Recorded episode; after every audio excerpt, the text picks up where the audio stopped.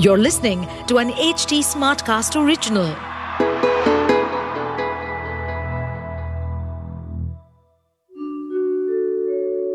आप सुन रहे हैं विवेकानंद की वाणी सुनिए स्वामी विवेकानंद के अनमोल विचार और जानिए जीवन को एक नए दृष्टिकोण से